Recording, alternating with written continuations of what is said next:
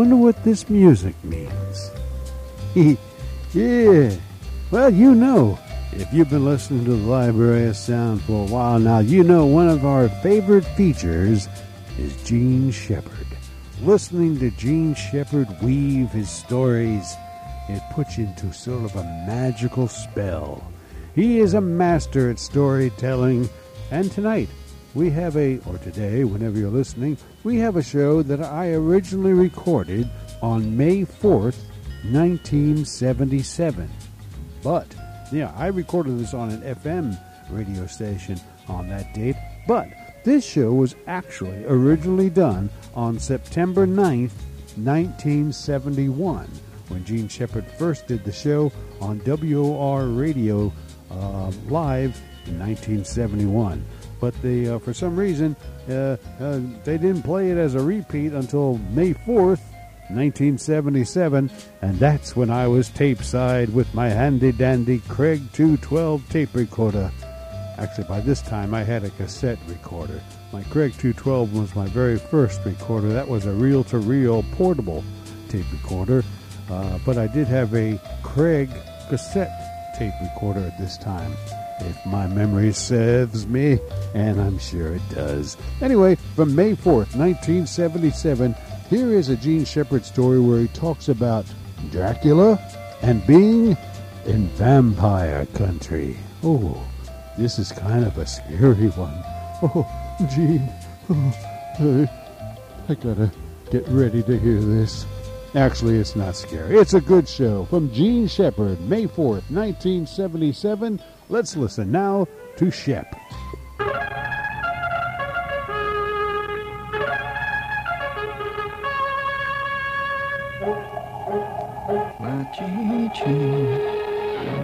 Uh, tonight is a special uh, confession night, and uh, we're here to uh, make some abject confessions and uh, have other fun and games, which I'm sure that all of you will enjoy. That's fine, George. And uh, also, by way of a disclaimer, that uh, tonight's show has uh, sinister overtones which uh, may prove to be offensive, if not downright disturbing, to many of you deep-type thinkers out there. So we'd like to suggest you move down to the other spot on the dial where they're doing something a little more uh, in keeping with uh, your heavy intellectual attainments. you don't want to offend anybody here. Bring it up, big gun, right? There you go. There you go. Very good. listen. I'm uh, still, uh, you know, I'm, I'm still kind of nervous because of what happened the other night. And, uh, you mean you don't know what happened the other night? It was a bad scene. I, I, uh, I was in this place. I was uh, traveling around, you know, and I was in this motel. And uh, I, uh, I rarely turn on television sets when I'm traveling. To me, I like to get away from it, you know. I rarely turn them on in uh, in motels, and I turned on this television set. And it goes, you know how those sets go, and the picture flops over about 28 times, and suddenly it stops. I'm looking at it. Oh my God, no! Out of my ancient past, Count Dracula. I'm looking at Dracula. Now, I want to tell you something about this Dracula bit. I, I, uh, I was affected very heavily at the age of about nine by watching Dracula.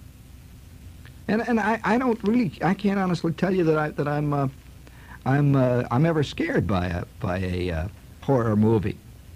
But horror movies, to me, have a peculiar fascination uh, because of, you know, the way they do things. Some, some movies can be uh, have a you know, one moment that's fantastically horrible. Well, Dracula uh, is one of the great classic horror figures of all time. And uh, this character exists, uh, you know, just a, when you say Dracula, everybody knows who Dracula is. Do you know, you know the guy that played Dracula, Bela Lugosi, the famous uh, Hungarian, I guess he was Hungarian or Romanian, but famous actor, that when he died a few years ago, he specified in his will that he be buried in the full insignia and regalia and the the uh, the cape of Count Dracula. And That's going to be fascinating for some anthropologist about 105,000 years from now when they dig that up. wonder what the hell that is. And uh, he has this cross and all that business. And uh, and I, I, of course, at that point, uh, when I first saw Count Dracula, I uh, I was heavily influenced by by that because we had a lot of bats in our neighborhood. Now, uh, a lot of people never see bats. A bat is a theory to most people. But if you live in a neighborhood where they actually have bats, I mean, flying around bats, you tend to think maybe there is something to this Dracula scene. In fact, when I was in the Amazon, you know, they have vampire bats there. Now, uh, every time you see Dracula, you, you know those bats that fly in and out of Dracula, those big vampire bats, big, huge things? Well, that bat is not really the, the, the vampire bat. The, the big ones that they show in these horror mysteries really are fruit bats. They don't do anything except eat peaches. I mean, those big bats. They eat peaches and they look horrible. Oh, they're bad news. The, the real vampire bat is about the size of a mouse or smaller. And they're, they're really deadly. In fact, in, in the Amazon, the, the vampire bat, uh, you had to sleep in a special kind of uh, mosquito netting and that to keep the bats out. And the way the vampire bat works in, in uh, the Amazon, in fact, they had the chickens when I was with this tribe of headhunters. They keep the chickens in a special little teepee. It was like a little tiny A-frame made out of uh, logs that was especially built to keep bats out. And these guys would build these things up on little stilts, and the bats would supposedly stay away from the chickens. But, but, a, but a group of vampire bats can kill every chicken within miles, and all the kids, too. You know how they do it. You, you know how a vampire bat works. Don't you know how they work? Well, what happens is you're asleep. They always get you in your sleep. And uh, the, the bat comes sneaking up on you, and he bites you. He may just fly right over, and he'll bite like your ear or your nose or your toe, some exposed part. They generally go for your ear, your nose, your toe. Primarily the tip of your nose, curiously enough, because of, uh, because of a lot of biological reasons. But anyway, he just goes nip like that. And as he does so, he makes these two little punctures, just like a little hole uh, in your skin. And as he does, he injects an anticoagulant in your nose, which means that the, the uh, blood isn't going to coagulate. And you start to bleed in your sleep, and it's very painless. The blood just runs down and dribbles all over the place, and you're just laying there bleeding to death. And all the other bats then show up. About five million bats show up, and they gather around this pool of blood, and they drink the blood. And the next morning they find you uh, and there you are, drained as, you know, you're drained as dry as a gourd. That's it. And old Charlie's been sucked dry. And uh, it's an evil thought, but that's what, what, a, what a bat does. Now, uh, the other day, now the only reason I bring this up, you know, I'm here I'm sitting in this motel, and on comes Count Dracula. Well, I thought about Dracula, see. And do you know I discovered the other day, I'm sitting in a, in a bus station, and I've got this old newspaper. I'm looking at this thing, waiting for somebody. And I read that Count Dracula existed. He was not a myth. Count Dracula was real. Any of you have ever seen this terrible, uh, scary movie? Uh, he was a real character. And uh, I read to you the bit, and I and I check it out. Osgood Caruthers wrote this. He's a writer, Los Angeles Times Service, and it's headed Count Dracula was for real and its dateline Braslav, Romania. Yes, Virginia, there was a Dracula. Can you imagine this guy? There really was a Dracula, or a reasonable facsimile. And to the inhabitants of these brooding mountains of Transylvania, he was a good guy. A bit ruthless, but the good guy who protected the forebears of present-day Romanians against the Turks, the Hungarians, and Germanic tribes. Incidentally, I had been in that part of the world. And I want to tell you this, you can understand how people, I think, I think literature springs out of, of the physical surroundings of people, even if they don't consciously write about the physical surroundings. If you've ever seen the mountains of that part of the world, it's a strange thing about them. They're, they're not high, craggy mountains of the kind like, say, the Rockies. They're kind of strange, rolling, wooded hills mountains, and it's the, the sky is gray a great deal of the time there for some reason or other. Every time I've seen it, it's gray, and there's great, great, fantastic uh, uh, forests there. And there is a curious, spooky, brooding quality. In fact, I remember uh, uh feeling that same feeling uh, was one night driving a car. Have you ever been in a place that in itself is spooky?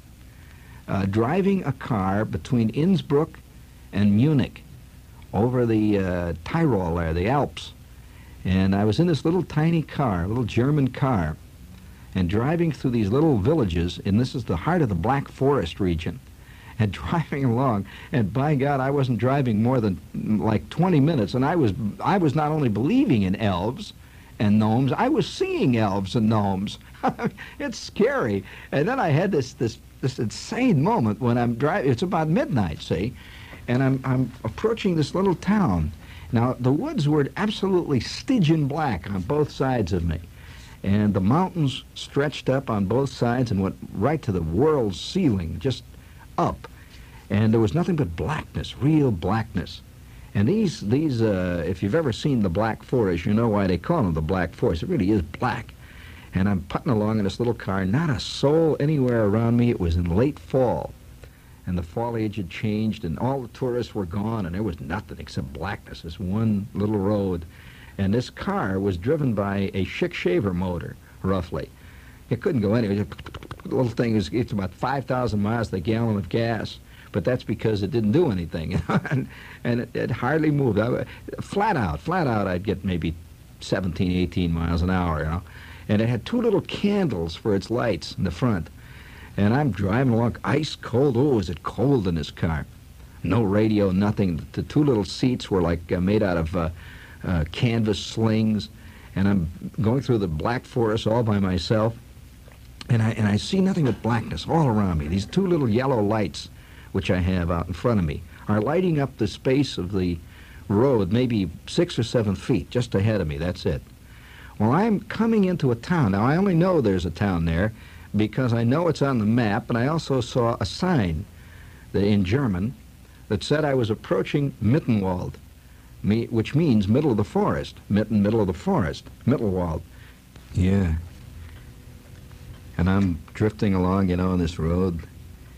I guess everybody in this time, you know, it's it's. Uh, I don't know. I I I, uh, I think that only man uh, is capable of that kind of fear. I don't think animals walking around ever look in the forest and see fear. Well, I'm driving along this this road and when this moment happened, I, this this is a this is a moment I'll never forget, because I was kind of on edge. It was late, and I had gotten a late start from from uh, Innsbruck.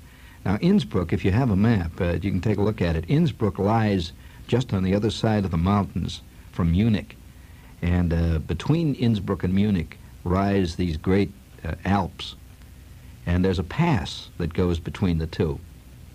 And it, you drive literally through the mountains to get to Munich, which lies on the other side of the mountains, and it lies down on a kind of plain. And Innsbruck is a, a spooky kind of city anyway. It's a medieval city. It has arched uh, uh, walkways. You walk along a, a, narrow cobblestone walk, and it has these arches. And and during the, uh, I guess during the uh, tourist season, it's a great place. You know, everybody digs it. But when in the off season, it has a certain mysterious black uh, brooding quality. It's a strange place. And the people look at you with an odd look. I, I remember going into this hotel and it had this fantastic room. It's, a, it's like out of an old uh, uh, David Niven movie. This uh, old hotel with uh, this strange decor, great hanging chandeliers, and these waiters with black suits came around. And we're, we're not used to that kind of thing in America very often. It's just a, it's a very different kind of way of doing things. And all around me, seated at uh, respectable distances, were uh, sort of sinister-looking elderly ladies with dewlaps. Who uh, dewlaps? Don't you know what a dewlap is? That's a jowl. In case you're interested, This is a hanging jowl. You don't know what a jowl is? how the hell did you get your job? but uh, it's uh, these women look like powdered basset hounds, sitting sitting uh, at, at respectful distances, saying nothing to each other, and being served by waiters who apparently had been serving them for 500 years. It had a certain timeless quality, and uh, there was silver. Uh, salvers and, and trays, and they were pushing things around in little carts with with the silver spoked wheels and, and bringing out the strange looking bottles of wine with dust on them. And up on the stage were these three elderly men playing violins. One guy was, well, actually, they weren't all three playing. Two of them were playing violins, and the middle one was playing what looked like a clarinet. And uh, it was this, this Europa, Middle Europa world. And they're playing along, they're playing waltzes and things. And it was a huge place, roughly the size of Lincoln Center. And there must have been 10 of us eating at great spaces. We were spaced, spaced out. It was like last year at Marienbad. And uh, this is a movie. And uh, I have to keep giving you footnotes so you're not totally confused. And so I'm sitting in this place feeling like some kind of an oaf because uh, I had just dropped in. There was only a little sign outside that, uh, that said uh, in German or in uh, Austrian, really, just said uh, restaurant. And so I went in. I was hungry. And I found myself in this thing. And these ladies all looked, and I could see that nobody spoke any known language. They spoke some kind of, well, apparently some kind of a, of a uh, barbaric version of a romantic gypsy language. And uh, the guy starts to play a, a, a, peculiar kind of march. Sounds a little bit like some kind of funeral march. And uh, the waiter comes over and he says uh, something in uh, in German, and I tried to talk to him in English. I said, uh, "May I see the menu?" And he says, yeah, ja, das ist menu." And he brings me the menu, grudgingly, as if I had intruded into this secret rite that was about to to uh, begin. And so I looked at the menu, and it's completely, uh, completely. Well, it wasn't really just German. It was also in a strange kind of script, because I can get my way through German all right uh, especially in the eating department. But this was it was written out in purple ink. And uh, yes, um, that's one of my basic uh, advices to you. Stay away from restaurants that write out their menus in purple ink in longhand. You're going to get shucked like a ear of corn, friend. They'll peel you and, and leave you off to dry. So uh, I looked down this, this menu and uh, I couldn't really recognize anything, and I realized that he wasn't about to tell me what any of this stuff was. And so without uh, without any, you know, you got to plunge in, you got to eat something. And I knew that, that no matter what I ordered, it was something to eat. See? So I pointed to this, and his eyebrows raised. I says, uh, das ist, uh, ja, uh, this, yeah, yeah. And he says, ah, jawohl, jawohl. And I could see his eyes sort of glimmer. It's the first time anybody's ordered turtle heads in a long time, you know. And so uh, uh, he goes he goes scuttling off and I see a couple of waiters in the corner talking and looking over in my direction.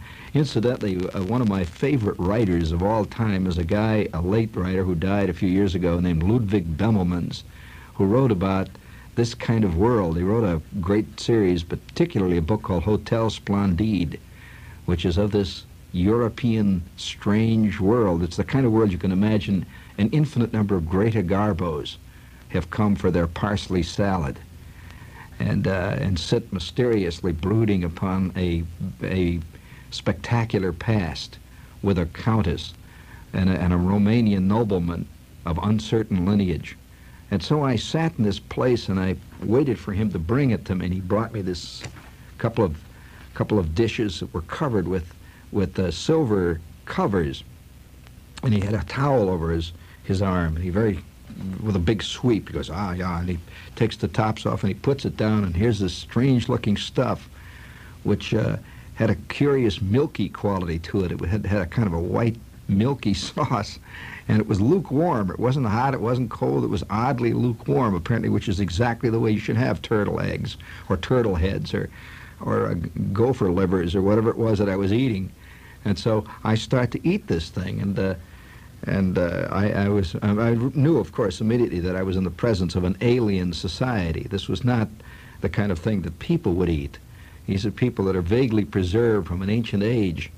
So, uh, nevertheless, I, I, bludgeoned my way through it, and finally I got up to leave, and I, I paid them in the strange local currency, which looks exactly like the kind of stuff that Count Dracula would have used, and has names like that, like Kopek and Zlotnik and so I'm paying off, and the peasants are dancing in the streets when I go out there. There's always townsmen and peasants in places like that. They really exist, little peaked hats and they scurry around and carry shopping bags full of bones and stuff. And so I, I got into my car and I took off. And uh, I went, this is one of the strangest travel show you've ever heard. And you know, the, one of the things that most people don't know about uh, or never talk about, I never see it mentioned much, is the curious kind of loneliness that besets a traveler. It is a very special kind of loneliness. Uh, Marco Polo talked about it. And uh, it's a curious type. It's uh, that's just what makes me believe that ultimately no genuine peace is ever going to come to man because because we are what we are. And uh, we are a herd creature. And once we're among the other herds, we feel out of place. And incidentally, the other herd feels vaguely resentful of you. Always this way. Tourists have always been resented by the local people, no matter where they are. And uh, so I'm driving out through the town, and, and it was beginning to snow. And it was snowing kind of hard, big white flakes coming down, and I couldn't really see the mountains. The mountains are, are just brooding over you. In Innsbruck, uh, this town has been dropped. This great uh, craggy mountains. These are real mountains. This is great skiing country in that, but that was all over, and this was not the scene now. It's like if you can imagine going to Jones Beach in the middle of January. It's definitely off season, and it, and it's reverted to its own nature, which is which is uh, genuinely dangerous.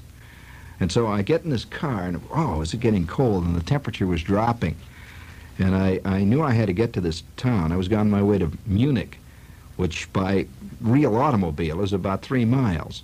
But by this roller skate that I'm driving, it's a, you know, who knows? I, I should have said three. Did I say three miles? I meant three hours. It's about three hours from Innsbruck to Munich by genuine car. But by uh, this thing that I was driving, God knows how long, I had to get out every once in a while and wind up the rubber band in it, you know, and it, and it was a little tiny thing. And so the wind is blowing. You know, the, the Germans have specialized. They did after the war. They specialized in making odd little automobiles, like the Messerschmitt. You ever seen the Messerschmitt, the little three-wheel car that's built just like a Messerschmitt? Has a little plexiglass bubble. It's got about a two and a half horsepower engine in the back end there, and it's three wheels. The Lloyd, another strange little car, the Goggomobil, and a few others of that type. So I'm driving along in this little car going up and you could feel the temperature changing as you went up into the mountains and it's getting icy cold. Gee, I'm, I'm really freezing. This has got a heater that couldn't have kept a hummingbird warm. And a little tiny heater there going away. And gasoline is pouring in from the back of it somewhere. I could smell the fumes. And the mountain is rising up straight on either side of me like, like a giant black cliffs. And it is really getting dark now. And by the time I, I was out of Innsbruck, about two, maybe three hours, it is so black. I mean so black. And when you get into the middle of the black forest in the mountains, I mean there's not a light. I mean it is black. This, the moon can't even get down into that. And, and you have this feeling that you are now tasting hell. And the cars were, you know, putting along there. And, and at the one moment happened to me that uh, that kind of made up and pointed up and and uh, even created another layer of loneliness. As I'm driving, nothing but blackness around me. The feeling that this road is endless and I'll never. That actually I've died and I'm in some terrible. You know, I'm paying now for my sins and. And uh, blackness is coming at me, and my two little yellow light bulbs are, are struggling like two little candles and I can see about three, maybe four feet ahead of the car, this dim yellow light. And the, the, the, we started to go uphill. When I say we, me and this crummy little car, we're struggling uphill, and the car is barely making it. And, I figure, what am I going to do if I'm, you know, if this thing poops out on me? I, I, I'm, you know, never. I'll never get out of here. And, and who knows what's in those weeds, in those woods? We know weeds are just black woods all around me. The, the black forest is about 500 foot high trees. And incidentally, this forest, in case you're curious, is a virgin forest. It's, it goes back to the Dark Ages and is protected. And uh, here these trees, 200, 500, like, look like 500 feet high. You just see these great trunks and blacknesses. And believe me, at that point, I am genuinely seeing elves. I can see gnomes. And so I, I, I make it up over a hill, and I'm now on the straight. And I pass a little tiny sign that's buried among the rocks. My little lights picked it up, and it tells me that I am approaching Mittenwald. which is middle of the forest, and uh, Mittenwald, and it says two kilometers, two km. Well, I'm going to be in a town anyway, when all of a sudden it happened. it's nothing. I see in the headlights, I see two eyes, tremendous eyes, directly ahead of me. I mean, they, I, they were red. I mean, they were just glowing out of the darkness. Well, I, they were directly ahead of me. Whatever it was, I'm going to hit, and they were huge eyes. Well, I stop, which wasn't much of a trick with this car. You know, just stick your foot out and drag it a little bit, and I stopped. And these two eyes are looking at me. And there I am in the middle of the Black Forest. The shades of Dracula, all of it hanging over me. And I see this eye, these big ones, big, big eyes. Just sort of hanging about, looked like 20 feet off the ground. It starts to move.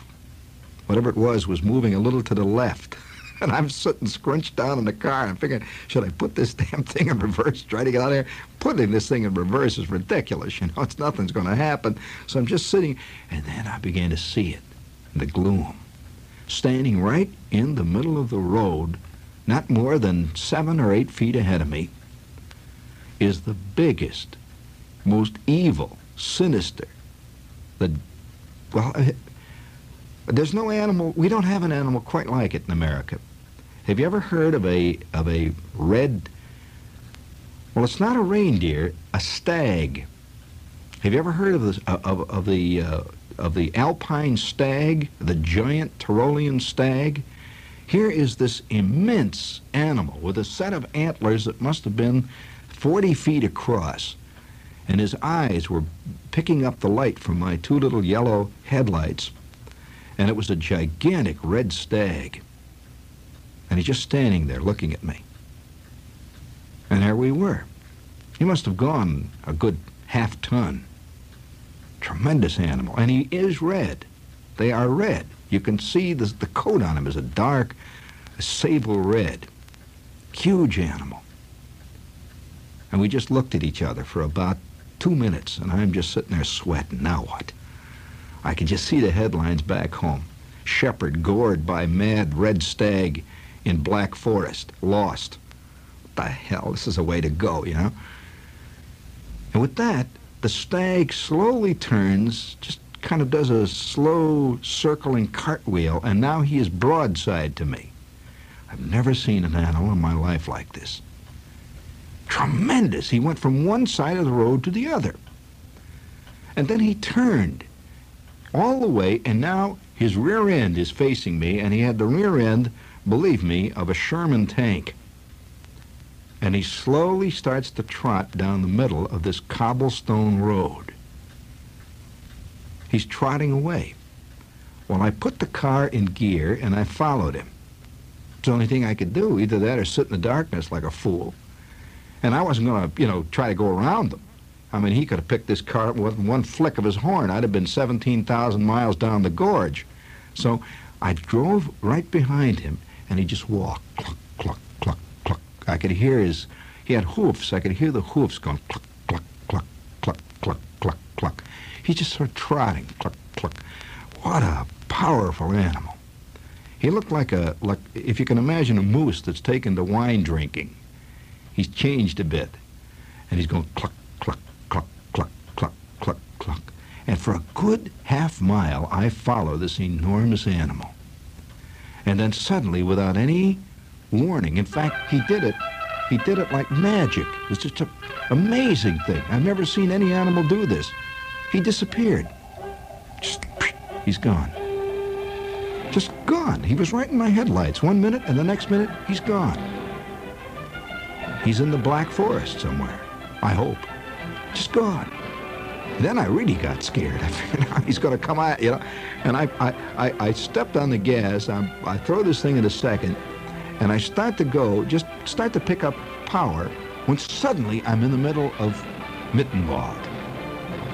This little tiny place that looks like it's made of uh, ancient Germanic lanterns.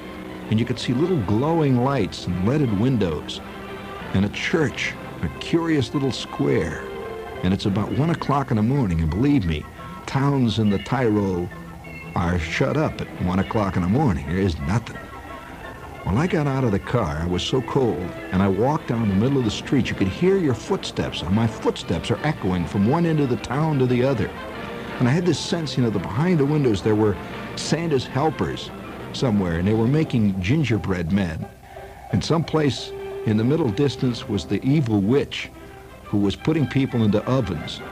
And that, that the rest, uh, what's his name? Uh, the, the bearded Rumpelstiltskin is preparing another outrage against mankind. And Bluebeard is somewhere off in, in that, that, that house way up there in the hill. And it was at that point that I began to suspect that maybe there was a Dracula. Maybe there is a Dracula. There's a lot of things in this world, friend, that you haven't seen yet. I'm convinced of it because I know damn well there's a lot of things I haven't seen yet. And I could hear them hoofbeats. Was it the devil? Was it an actual animal? God knows.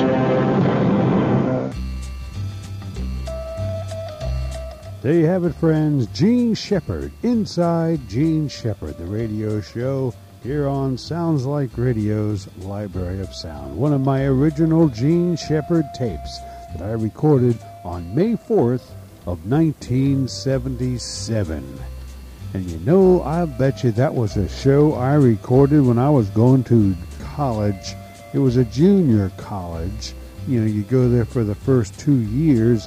And I remember recording Jean Shepherd shows at night when I was taking night classes, and I would go into a dark room that wasn't being occupied. I'd set my tape recorder up in that room, and I'd pay attention to the time. I believe Jean Shepherd came on at 7 p.m., and when 7 p.m. was getting near, I'd run into that classroom, dark as it was, and I'd turn on my tape recorder, turn on the radio, and there you go. Jean Shepherd was ready to go. I'd then return to my classroom and allow my tape recorder to do all the work. oh my, yeah, that shows you the length I went. The length I went to listen to Jean Shepherd and to tape Jean Shepherd. Little did I know, all these years later, I'd be playing them for you here on my podcast. We hope you enjoyed the Jean Shepherd edition of Sounds Like Radio's Library of Sound. That was from May 4th, 1977. Jean Shepherd talking about Dracula and vampire country. All right, friends, until next time, I am your humble host saying so long for now. Goodbye, everybody.